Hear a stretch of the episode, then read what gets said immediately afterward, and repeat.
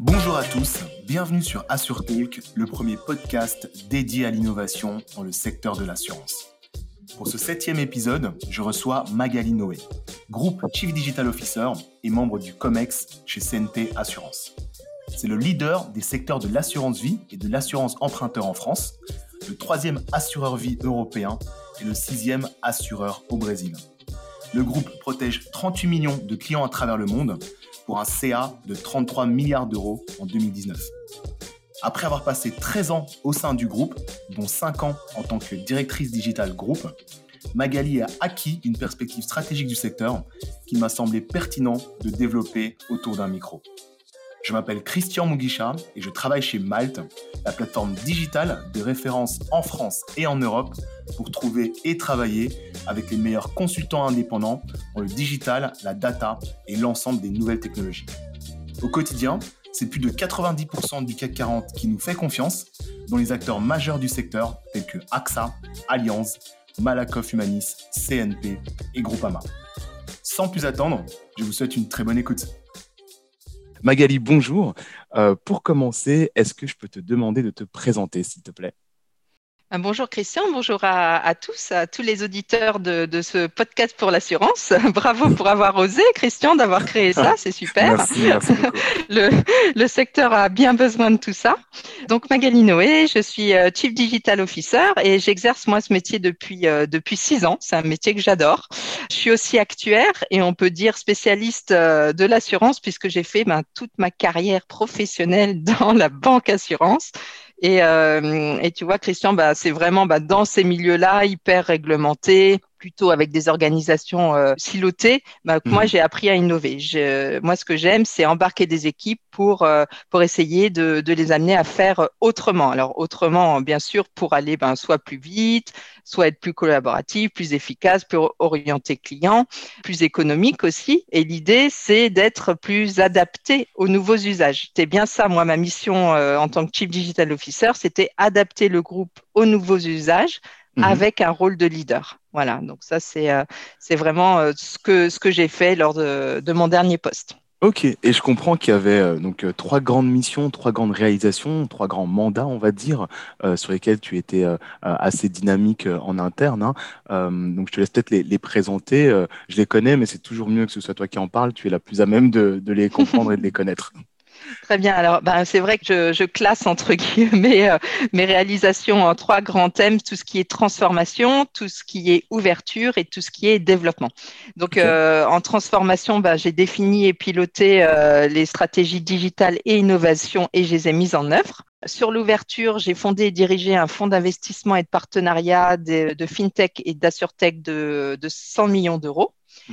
Et euh, tout ce qui est développement, ben, moi, j'ai permis au groupe, avec l'équipe, de créer ben, plusieurs plateformes d'offres en ligne et euh, des nouvelles marques, des nouvelles offres. Et je sais que tu m'avais euh, demandé de préciser aussi un petit peu les budgets. Ouais. Euh, c'est une question euh, qui est pas facile, euh, Christian. Pourquoi? Bah Parce que le digital, tu, le but, c'est que le digital irrigue l'ensemble des budgets de l'entreprise et que les directions l'intègrent naturellement.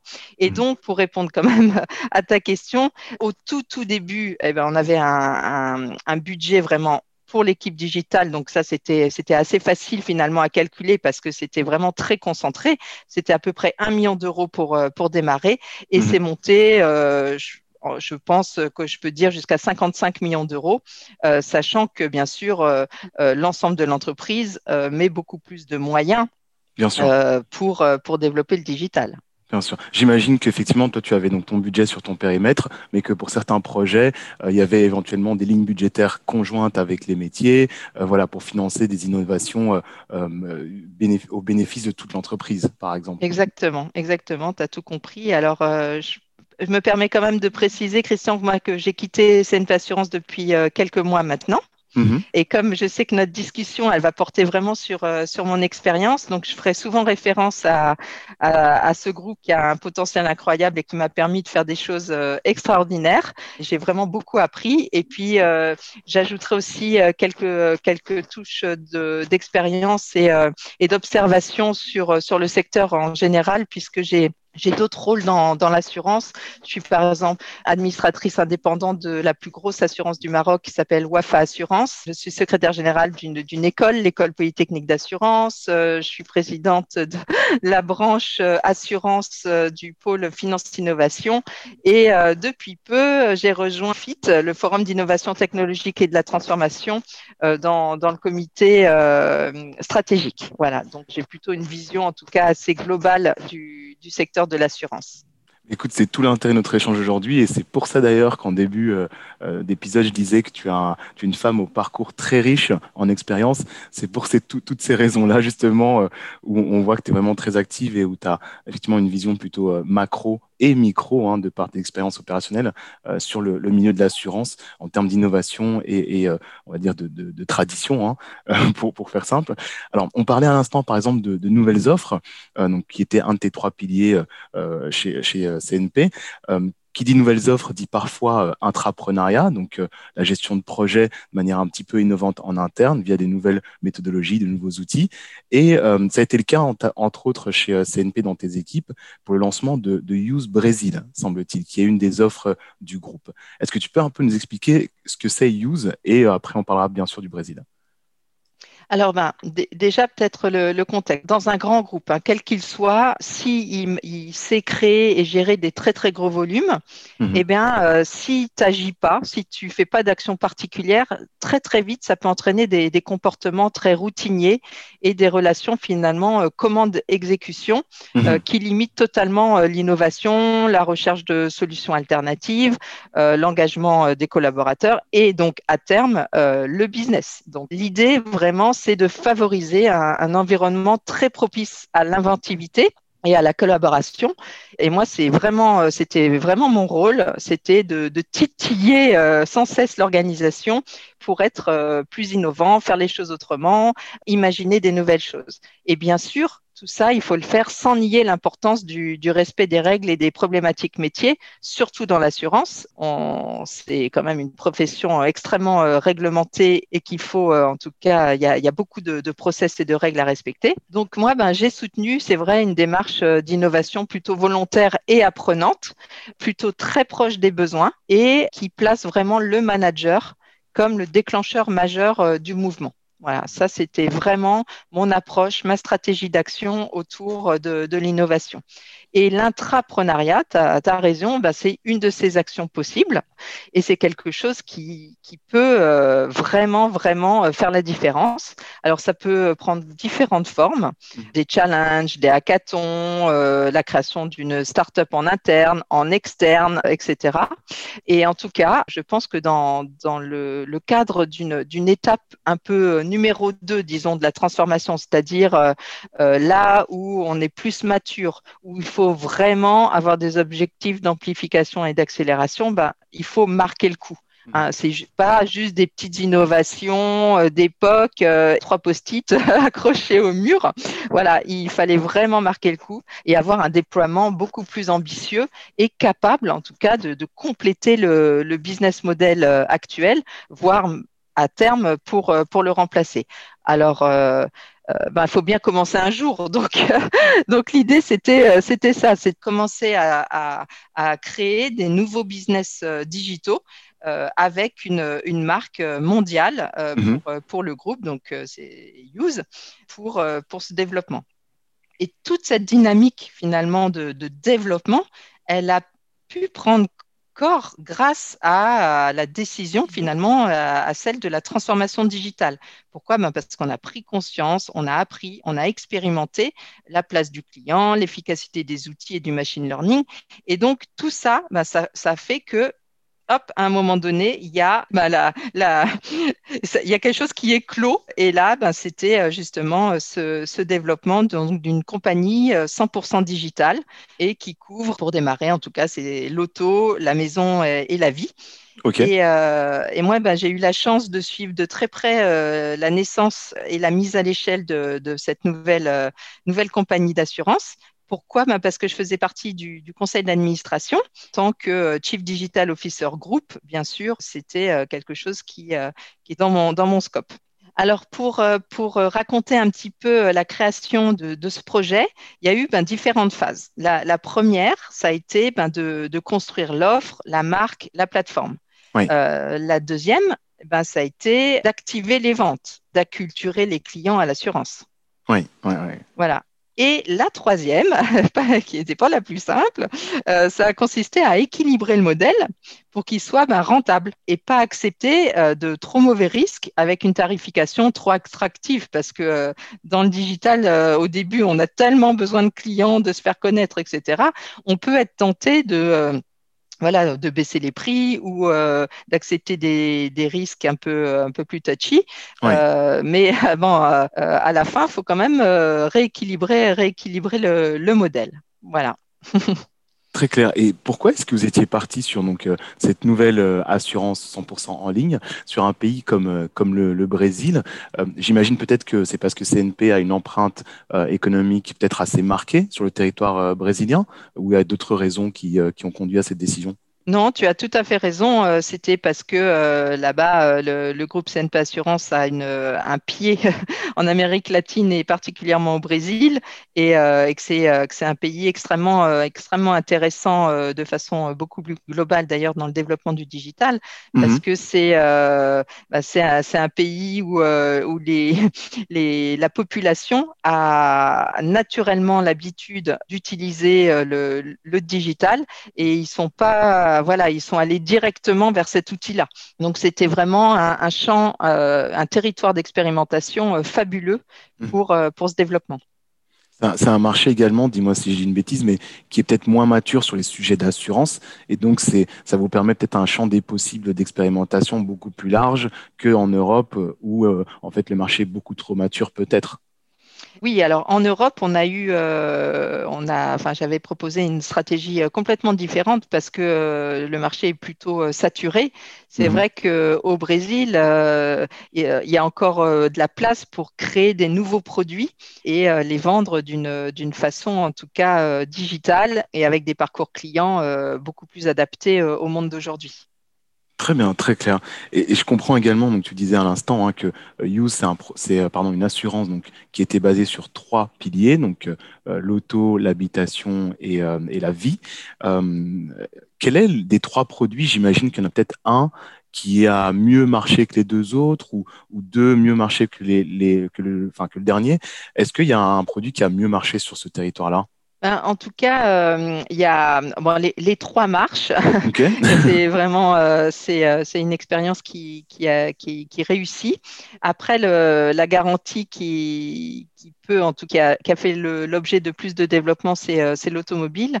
Pourquoi? Mmh. bah Parce que l'assurance automobile n'est pas obligatoire au Brésil et il y a vraiment bah, il y a une acculturation des, des clients à, à, faire, soit, mais après, il y a un champ d'innovation qui est magique. Quoi. Donc, et puis, on, on sait très bien qu'avec euh, l'IoT, avec euh, l'assurance la, communautaire, euh, voilà, il y a, y a plein, plein, plein d'idées autour, autour de cette, de cette protection. Très bien, très clair. Écoute, euh, merci pour, euh, pour cet aperçu, en tout cas, de l'innovation Use Brésil. Euh, on voit qu'effectivement, il ne faut pas être un, euh, qu'une start-up pour, pour réussir à, à innover. Euh, alors, une, une, autre question que j'avais pour toi, c'est par rapport donc, au, au, lancement, on va dire, un peu macro-stratégique de, de Use au Brésil. Est-ce que, avec tes équipes et les équipes métiers, vous étiez euh, vous avez fonctionné dans les process de CNP tels qu'ils sont, euh, on va dire, à l'heure actuelle et traditionnels, ou est-ce que vous étiez un petit peu hors process, sur des, des cycles peut-être de travail beaucoup plus courts, euh, des outils peut-être différents de ceux dont CNP a l'habitude? Tu peux nous en, nous en dire un petit peu plus là-dessus, s'il te plaît? Bien sûr. Alors, je, vais me baser bien sûr sur, euh, sur l'expérience que j'ai eue euh, dans le groupe, mais aussi euh, dans, dans ce que je peux, je peux aussi remarquer dans, dans le secteur pour les expériences qui ont marché. Au démarrage, de toute façon, si vous faites de l'innovation, vous êtes hors cadre. Mhm. hors cadre, hors process, hors normes. Moi, je, je, disais souvent, ben, on est le boulon qui saute euh, de la chaîne de production, quoi. Donc, la chaîne de production, euh, surtout dans l'assurance, on, on, on, l'aime classique, processé, contrôlé. Euh, et donc, là, vous faites ben, des choses différentes. Ça perturbe le système. Donc, toutes les fonctions, finalement, de compliance, contrôle, finance, achat, juridique et compagnie, et eh ben, pour eux, ben, vous respectez c'était pas vraiment euh, le process, la méthode, euh, voilà. Hmm. Donc après, euh, d'un autre côté, il faut aussi se mettre à leur place parce que ces, ces fonctions-là, là, les, les, managers de ces fonctions-là, depuis toujours, ils, ils, disent à leur équipe, ben contrôler, regarder s'il y a un écart, essayer, enfin voilà. Et, et donc, est-ce que finalement cette même personne peut autoriser son équipe sur certaines activités à lâcher prise, mhm. donner un espace plus souple pour l'expérimentation, ne pas être parfait, prendre des risques. Et eh ben tout ça, ben, c'est pas facile, c'est pas du tout facile. Du, euh, ça, ça, demande euh, du courage. Et puis euh, surtout, euh, si s'il l'autorise et que ça plante, ce qui est quand même souvent le cas dans l'innovation, et eh ben il peut se sentir responsable aussi, quoi. Donc beaucoup finalement préfèrent ne pas entrer dans ce double jeu. Mhm. Donc pour moi, le secret, ce que j'ai vraiment remarqué, dans plein, plein, plein de compagnies, c'est qu'il faut euh, un DG extrêmement engagé et euh, donner finalement à toutes ces fonctions qui sont clés euh, dans l'entreprise. Hein. L'idée, c'est pas du tout de dire ce que ce que vous faites c'est c'est nul. Au contraire, au contraire, il, protège l'entreprise et l'innovation doit aussi faire partie de, de, ça. Et ben, mm-hmm. il faut donner à ces fonctions l'objectif de la réussite de ce nouveau projet. Moi, je pense que se sentir dans le même bateau, voilà, ça, ça aide en tout cas à la réussite de l'innovation dans un cadre. Dans un cadre. L'idée, c'est pas de faire euh, n'importe quoi. Oui, donc c'est pas de euh, travailler en, silo tout seul dans son coin, juste avec l'équipe digitale, mais plutôt de se dire comment on collabore effectivement, comme tu disais, avec la compliance, la finance, les achats, le juridique, les métiers, dans un écosystème interne euh, assez, comment dire, dynamique au final. Exactement, exactement. Mm. Ok, très bien. Euh, alors, on va continuer là-dessus. C'est un, domaine euh, qui, m'intéresse pas mal. Donc, on parlait de travailler hors processus. Donc, ça implique, j'imagine, euh, tu disais, d'avoir recours aux managers et, d'avoir également leur, comment dire, leur aval sur tout ce qui est comment, grâce à eux, responsabiliser leurs équipes au quotidien, donc les rendre plus autonomes. ça peut être également dans les équipes de gestion cette responsabilisation euh, va s'opérer. Euh, et on parle de plus en plus, j'ai l'impression, d'un rôle un peu euh, intrigant qui est le rôle de conseiller augmenté. donc, qui sont donc des conseillers qui sont qui ont des comment dire le travail est simplifié grâce aux nouvelles technologies. J'imagine que tu as peut-être travaillé sur ces sujets-là aussi chez CNP. Qu'est-ce que tu peux nous en dire un, petit peu à ce sujet? Tout à fait. Donc moi, moi honnêtement, je pense qu'on peut qualifier ma façon de, de travailler et de manager par un goût vraiment prononcé de réussite euh, collective et je cherche à favoriser l'engagement par la responsabilisation. Toujours, toujours, mhm. toujours pour mes équipes, mais aussi dans les projets que je mène en transversal. Donc, euh, mon management, il est, il est basé sur, euh, sur l'empowerment et j'aime en tout cas rendre autonomes les équipes et, et les, faire, les faire progresser. Donc, une des illustrations euh, de ça, bien sûr, ça a été euh, la mise en place des premières expériences d'intelligence artificielle. Mhm. Bah, tu sais, euh, Christian, dans un contexte où la culture client, elle existe peu, où finalement les métiers qui s'occupent de la relation client sont soit dévalorisés ou, ou en tout cas avec peu de moyens, peu d'attention, etc. Et, on sait que la transformation digitale met le client au cœur. Donc, euh, moi, un de mes objectifs de, la, euh, de, ma stratégie de transformation, c'était de sensibiliser à l'importance de la satisfaction du client le fameux euh, customer centric. Mhm. Et, bien sûr, en tant que CDO, ben, je voulais également introduire le, machine learning et une démarche data-driven dans, l'entreprise. Donc moi, ma stratégie, elle a, elle a consisté à convaincre les décideurs en mettant en avant ben, les gains d'efficacité opérationnelle qu'apporte l'IA. Donc oui, on a, présenté des KPI de productivité, de réduction du, euh, du temps de réponse, des, choses comme ça. Et euh, parce que, enfin, pour moi, honnêtement, euh, j'étais vraiment convaincue que l'aide de la machine et l'autonomisation des, salariés ont un impact hyper positif sur euh, la qualité de, service à la clientèle. Donc, mhm. vraiment, dédier les premières expériences à ces équipes, pour moi, c'était euh, c'était vraiment quelque chose qui pouvait euh, démultiplier euh, nos, actions de transformation parce qu'on agissait en même temps sur l'axe client, mais aussi sur l'axe techno. Voilà. Et euh, pour ça, ben, donc, on, a, euh, on a mis en place des, robots, par exemple, capables d'analyser tous les systèmes d'information de l'entreprise pour faire remonter ben, les, bonnes données, comprendre les demandes des clients, euh, répondre automatiquement aux, questions les plus simples. Et tout ça, ben, ça nous a permis de constater un niveau plutôt élevé de satisfaction des clients et des salariés et assez rapidement. Et assez rapidement. Donc, moi, ce que j'ai pu constater, euh, c'est que le collaborateur, dit augmenté, du coup, ben, il, est, donc aidé par un algorithme. Et, on pourrait se dire, euh, oh là là, ben, il va perdre son travail, il n'aura plus rien à faire. Euh, et ben, moi, j'ai constaté complètement l'inverse. Donc, bien sûr, ça demande un accompagnement. Bah, moi, j'ai constaté que ces collaborateurs, ils étaient valorisés, en tout cas, dans leurs tâches, finalement, en tant qu'humains. Et le temps qu'ils économisaient, eh ben, ils ont pu le mettre pour euh, porter plus d'attention aux clients. Et comme la plupart des gens, voire toutes, euh, aiment bien faire leur travail, mhm. eh ben, tout ça, ça les rend euh, beaucoup plus heureux parce qu'ils ont même des merci des clients, ce qu'ils n'avaient mhm. pas forcément avant quand ils galéraient à trouver les infos, mhm. ils, galéraient parce que le client, ça faisait cinq fois qu'il appelait, des choses comme ça.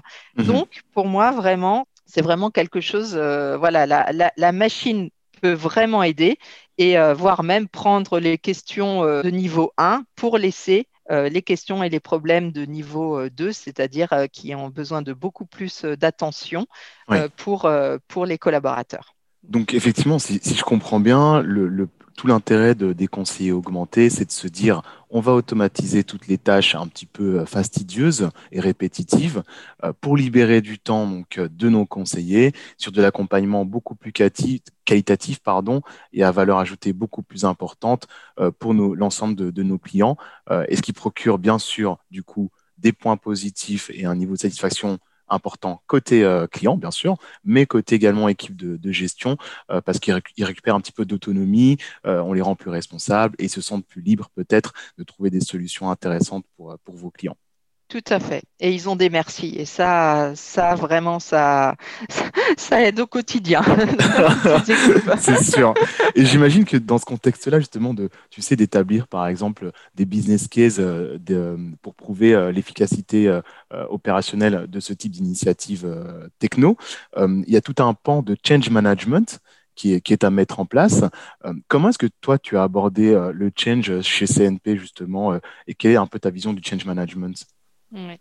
Alors, ben, déjà, euh, là, on parle, on, parle de collaborateurs responsabilisés, par, euh, donc là, par l'exemple de, l'intelligence artificielle, du machine mhm. learning, mais il faut remettre ça dans un enjeu euh, beaucoup plus stratégique. L'idée de tout ça, c'est, enfin, moi, c'était ma mission, c'est d'embarquer toute l'entreprise. Donc, il y a les exécutives qui peuvent être, en tout cas par rapport à l'intelligence artificielle, peu acculturés. Donc, euh, mhm. en tout cas, il faut euh, leur donner euh, des éléments qui montrent l'ampleur de tout ce qu'on peut faire grâce à, la data et au, maniement de la data. Mhm. Il faut embarquer les métiers, qui sont quand même les, premiers concernés, embarquer les managers, qui pour moi sont vraiment des relais de, changement, mhm. créer tout un écosystème, que ce soit en interne comme en externe, avec des startups des, ou, ou d'autres relais Mhm. pour euh, ben, que les équipes se prennent en main, deviennent autonomes, euh, coopèrent, innovent, passer à côté de cet accompagnement beaucoup plus global, c'est-à-dire agir sur tous les, euh, tous les acteurs de, la chaîne de valeur, ben pour moi, c'est les projets euh, assurés, le projet de transformation. Et biberonner à vie les équipes, pour moi, c'est l'échec de la transformation aussi. Hein. Moi, je, comme tu l'as compris, j'aime bien rendre des gens euh, autonomes et les éclairer finalement le, leur, qu'ils prennent en main tout, tout, ce qu'ils ont à faire. Mhm. Et donc, l'intégration d'une démarche de change euh, dès le début euh, du, des projets, du projet, euh, n'importe quel projet, mhm. pour moi, c'est vraiment ben, créer du lien entre ces acteurs mhm. et préparer les équipes pour créer les conditions de réussite. Et bien sûr, l'enjeu va, va, va au-delà de la réussite de l'implémentation de la solution d'intelligence artificielle. une démarche de change, c'est extrêmement mobilisateur. Euh, et ça permet vraiment de remettre de la vie dans les entreprises et euh, donner du sens et une raison d'être euh, collective qui est comprise parce que pour faire mhm. du change, il y a les premières phases, c'est qu'il faut comprendre pourquoi on change et motivante, et eh ben parce que on, voit là où on veut aller. Ben tout ça, pour moi en tout cas, avec cette période de crise qu'on traverse, on a on a vraiment besoin de ça dans les entreprises, remettre de mhm. la vie, remettre de la motivation, remettre du sens et du lien entre les gens. Donc pour moi, vraiment, euh, appliquer une méthode de change à n'importe quel projet, euh, euh, c'est ce que je, je, conseillerais en tout cas. voilà. Très bien, nickel. Bah, j'espère que du coup, ça veut dire que maintenant, euh, tu sais, à la fin de ton cycle euh, en tant que euh, Chief Digital Officer du, groupe, j'imagine que voilà, vous avez réussi à mettre en place les différentes actions, les, les différentes stratégies et plans d'action que vous aviez définis. Euh, avec, euh, avec ton équipe Et est-ce qu'on peut dire, je, je, suppose que oui, mais je te pose quand même la question, que euh, du coup, ton travail s'est couronné de succès et que tu passes à l'étape suivante un peu avec un cœur serein? Mon objectif, c'était de rendre autonomes les équipes sur l'ensemble de la transformation et mhm. on l'a on l'a fait, on l'a acté en tout cas au bout de au bout de quatre ans. L'équipe que, que je dirigeais, l'idée c'était après avoir réussi ce passage de relais, oui. Euh, elle devait ben, se transformer elle-même au profit d'un autre projet. Hein. L'idée, euh, c'est se transformer en permanence. Alors euh, souvent, on le dit pour les autres, hein, ah ben il faudrait que tu changes. et ben l'idée là, c'était de se transformer aussi nous, l'équipe, mmh. l'équipe digitale et moi en particulier. Eh ben, mon, mon, rôle a, a, évolué vers un développement de nouveaux business et vers l'innovation. Alors, un autre sujet euh, hyper important euh, euh, qu'on voulait aborder ensemble, c'est en fait l'importance du rôle sociétal des assureurs. et plus spécifiquement, qu'est-ce que j'entends par là? C'est que, on est tous au courant que, la, par exemple, la définition d'une raison, d'être, pardon, des, entreprises dans le monde prend en fait de l'ampleur. Donc c'est vraiment euh, un point d'action, un point de travail qui est pris euh, très au sérieux par l'ensemble des acteurs économiques mondiaux. Donc j'aimerais qu'on s'arrête un petit peu là-dessus. Qu'est-ce que tu peux nous dire toi sur ta vision un petit peu de la RSE côté assureur? Alors honnêtement, moi là, je, deviens complètement obsédée par, par ces sujets-là. Je pense qu'on ne peut plus du tout ignorer le changement climatique et toutes les conséquences sociales et économique qu'il va entraîner. Mhm. Et les assureurs, pour moi, sont au premier rang et euh, ils ont vraiment un rôle à, jouer, à jouer là-dedans. Soit parce que le risque est avéré et ils doivent protéger, euh, soit pour anticiper, pour faire de la prévention et arrêter ce, fameux changement climatique euh, qui, qui, nous entraîne vers des, vers, des futurs qui peuvent être dramatiques. Mhm. Donc, encourager l'innovation dans ce domaine, pour moi, c'est euh, fondamental. Donc, euh, qu'on l'appelle carbone zéro, green tech, tech for good, peu importe le terme, l'idée, pour moi, c'est vraiment euh, de contribuer. Chacun doit faire sa part dans cet, un acte positif, finalement, mhm. pour un futur plus souhaitable pour tous. Voilà. Et je pense qu'on a chacun notre responsabilité, les assureurs en particulier, les managers, les top managers aussi, toutes les équipes, mais aussi ben, chacun, chacun pour, euh, pour que ce futur, finalement, que ce soit dans nos entreprises, dans notre famille, dans nos villes, dans nos pays, peu importe l'échelle sur, euh, sur, laquelle on agit, ben, euh, pour moi, en tout cas, j'essaye de le rendre durable, solidaire et agréable. Voilà, donc à mon échelle, j'essaye de faire ça. Ok, et, et, en tant que dirigeante, en tout cas, je, je compte utiliser ben, tout mon impact pour viser, viser cet objectif c'est ce qui me guide vraiment, vraiment encore plus aujourd'hui qu'hier. ok, et je comprends du coup qu'effectivement, pour toi, le, comme tu disais à l'instant, hein, le, secteur de l'assurance a un rôle peut-être plus à jouer plus important que, d'autres acteurs euh, économiques, euh, il y a un potentiel plus important. Euh, quels sont d'après toi éventuellement les, leviers d'action potentiels pour le secteur justement pour travailler sur justement ce sujet donc autour de la RSE côté entreprise. Bah, c'est clair, moi je suis d'accord avec toi. Moi, le secteur de l'assurance, je trouve qu'il a un potentiel de dingue, vraiment de dingue, et en plus, encore un peu de moyens pour, pour agir. Donc, euh, mhm. vraiment, c'est un secteur euh, fabuleux. Finalement, ton podcast sur l'assurance, tu es sur une tendance de ouf, hein, Christian Génial. Euh, j'étais précurseur, j'ai senti le truc. Je Mais oui. c'est le moment, c'est le moment, c'est l'instant. Donc voilà, ça a démarré comme ça.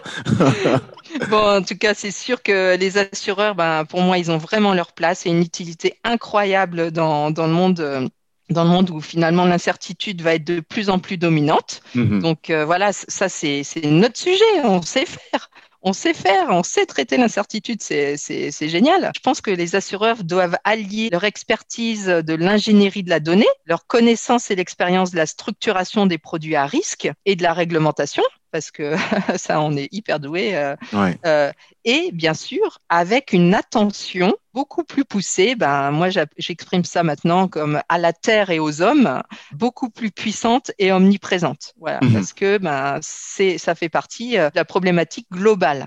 Mhm. Pour moi, ben, les assureurs doivent passer de l'innovation produit à l'innovation de, de, business model et ça, ben, c'est pas forcément facile à faire parce qu'il faut se détacher d'un modèle euh, pour en imaginer un autre. Ben, c'est voilà, mais pour moi, c'est un enjeu de, réseau et de plasticité et qui ne peut être emporté qu'avec un collectif de, dirigeants soudés, courageux et ambitieux. Et je compte bien, je compte bien y être.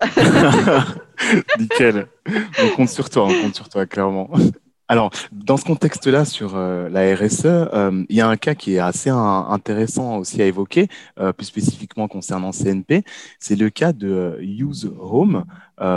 très succinctement, en, deux mots, qu'est-ce que tu peux nous dire sur Use Home et, son rapport au, rôle sociétal que veut jouer la, CNP alors, en tout cas, que ce soit pour ce projet-là ou pour d'autres que je suis en train de, suggérer à, d'autres assureurs. Mhm. Moi, je pense vraiment que, j'insiste sur le fait que euh, l'assurance traditionnelle, elle peut être considérée comme une protection dans le sens on vous fournit le meilleur produit en cas de problème.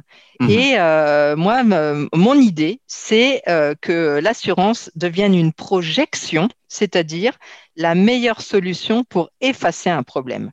Et ça, c'est peut-être une, nuance qui peut paraître euh, faible, mais euh, dans, moi, je, moi, je crois pas. Moi, je crois que c'est euh, vraiment une nouvelle façon de, faire et utiliser le produit d'assurance comme une composante d'une offre beaucoup plus globale qui vient résoudre, effacer le problème des clients. Voilà, mmh ça, je trouve que c'est vraiment euh, une approche euh, de management et de développement basée sur, euh, sur l'empowerment, donner finalement aux clients les moyens de vivre sa vie au mieux et sans l'assister ou le biberonner. Voilà, donc là, on, repère facilement mon côté responsabilisation des équipes, autonomie, empowerment du client. Mais euh, voilà, moi je suis euh, persuadée que euh, c'est une des voies possibles, en tout cas d'évolution de l'assurance. Ben, L'approche que, que, que j'ai pilotée, donc Use Home, ben, c'est une approche qui a plu par son innovation, le fait qu'elle permettait de bâtir un, nouveau, un nouvel écosystème et de se projeter dans un nouveau modèle, justement. Parce que ben, mhm. l'idée, c'était vraiment de créer une offre sociétale cohérente avec les, les valeurs du groupe. Mhm. En l'occurrence, ben, c'était faciliter l'accès au logement en changeant euh, les règles de la location pour mieux les adapter aux nouveaux usages. Voilà. Donc, euh, c'est ce qu'on a fait. En tout cas, moi, en, tant qu'assureur, je compte vraiment, en tout cas, euh, exercer mon métier en contribuant à cet effort l'assurance est un secteur, on l'a dit, mais qui bouge mhm. avec de très grands défis et qui mhm. doivent maintenant, bah, je pense, vraiment agir avec conviction et impact, et mhm. ils ont les moyens de le faire, euh, pour que ça soit en même temps rentable et en même temps bon pour la société et l'environnement. Je pense qu'il faut en tout cas traduire les tableaux de bord, les KPI des sociétés d'assurance en intégrant à côté des KPI financiers, des KPI désormais tournés vers du sociétal, de l'humain et euh, l'environnemental sur la protection euh, de la planète. Figure-toi que c'est ce que a, commencé à faire. Je, te donne un exemple parce que je l'ai en tête comme ça. C'est, euh, je pense par exemple au groupe AXA qui a commencé en fait dans ses rapports annuels que je lis parce que c'est c'est parfois intéressant. Parce que ça. mais, mais en gros dans le rapport annuel en fait ils mettent en avant tous les secteurs euh, d'activité économique dans lesquels eux refusent d'investir le moindre centime. Par exemple, tout ce qui est l'industrie euh, du charbon, euh, l'industrie du pétrole, également tout ce qui est dans le domaine de la défense, sont des domaines dans lesquels eux refusent de mettre le moindre centime. Donc c'est une position qui est assez radicale. et ils ont commencé également à traquer d'un point de vue euh, dashboard euh, toutes, les toutes les thématiques pardon, autour de euh, l'égalité homme-femme au niveau des salaires, par exemple, au sein de l'entreprise, mais également la, le poids des femmes dans des positions de management qui est parfois encore un problème important dans les entreprises. Donc, je te parle d'AXA parce que je l'ai en tête. Euh, j'ai lu euh, des articles à leur propos il n'y a pas longtemps, mais je suis sûr que des acteurs autres comme euh, Groupama éventuellement, CNP aussi sûrement, et, des acteurs comme Malakoff Manis font des, choses similaires. Mais, je comprends effectivement que ce, point, c'est un point qui est, majeur et tu as raison de, vouloir t'arrêter dessus pour, le mettre en exergue. Maintenant, j'ai envie de, te parler d'un point un peu de conclusion, le mot de la fin, disons. Euh, qu'est-ce que tu aurais envie de dire si maintenant tu, apprenais que euh, les grands patrons euh, des assureurs de France, en fait, écoutent AssureTalk Qu'est-ce que toi, en, en mot de conclusion, tu aurais envie de leur dire sur quel élément tu aurais envie d'attirer leur attention? Alors, ben, moi, enfin, je pense de toute façon, tout le monde a en tête la, crise actuelle. Et je pense que euh, ce qu'elle nous a rappelé, cette crise, ce qu'elle nous rappelle, puisque on peut parler au présent, eh ben, c'est euh, le besoin des relations. L'importance finalement d'être euh, d'être bien ensemble et de voir la, la vie plutôt avec optimisme et se lancer ben, concrètement dans les lourdes transformations nécessaires. Et donc, moi, je, je, je dirais que pour se transformer, ce que j'ai pu mhm. constater, puisque maintenant j'ai commencé à avoir une belle expérience autour de, de, du change, on se transforme toujours plus vite et mieux et de façon durable quand on a le sourire et qu'on a compris pourquoi. Et donc, je sais que c'est pas facile parce que euh, c'est plutôt noir en ce moment et qu'on voit plus de problèmes que de solutions. Mais en tant que dirigeant, en tant que dirigeante, je pense qu'on a aussi un, devoir de garder le sourire pour pouvoir en tout cas garder le cap. Voilà. Donc pour moi, ben, les assureurs, ils ont déjà montré leur capacité à accompagner la croissance de l'économie. Et euh, le secteur de l'assurance, il peut être aussi un, un, très bon amortisseur de la récession avant d'accompagner la, reprise de la croissance. Alors la mhm. croissance, moi, je pense qu'elle se fera certainement sous une nouvelle forme, mais l'idée, c'est quand même euh, voilà, de, de, de, continuer à proposer des choses. Moi, je suis plutôt euh, optimiste. J'ai quelques raisons de l'être parce que ce que j'ai pu observer euh, depuis, depuis quelques mois, c'est des signaux faibles et des signaux mhm. faibles plutôt positifs et un bouillonnement de, de mouvements encore assez diffus, mais qui sont, à mon avis, capables de mobiliser à grande échelle pour, pour transformer vraiment le secteur. Alors, je peux donner quelques exemples. Moi, j'ai vu en tout cas une tolérance un peu plus grande euh, dans, chez les assureurs voire, voire, dans certains cas, une autorisation à la désobéissance, bon, entre ah. guillemets. Donc, on parle de corporate hacker, mais je pense qu'ils sont euh, de plus en plus euh, tolérés et écoutés dans les entreprises. Et ça, c'est un, un signal faible que, que je, je, tiens à souligner. Je constate aussi voilà, un retour au bon sens et à la promotion d'une posture plutôt éthique qui commence à prendre l'avantage sur une posture très applicative, très respectueuse des process et qui se rapproche euh, d'une injonction qui est plutôt autoritaire et souvent contre-productive.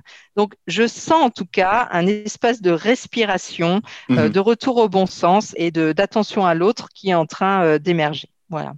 Et euh, j'ai une petite citation spéciale assureur pour conclure, Christian. Attention, attention. Je t'écoute. Chacun l'interprétera comme il veut, mais c'est L'âge de pierre ne s'est pas terminé faute de pierre. Ah oui, ok, ça amène à réflexion, ouais. voilà. Il y, a, un, champ du niveau d'interprétation qui est relativement euh, très large. Euh, mais écoute, c'est une, euh, une, belle note pour la fin. Je te remercie beaucoup pour cet échange.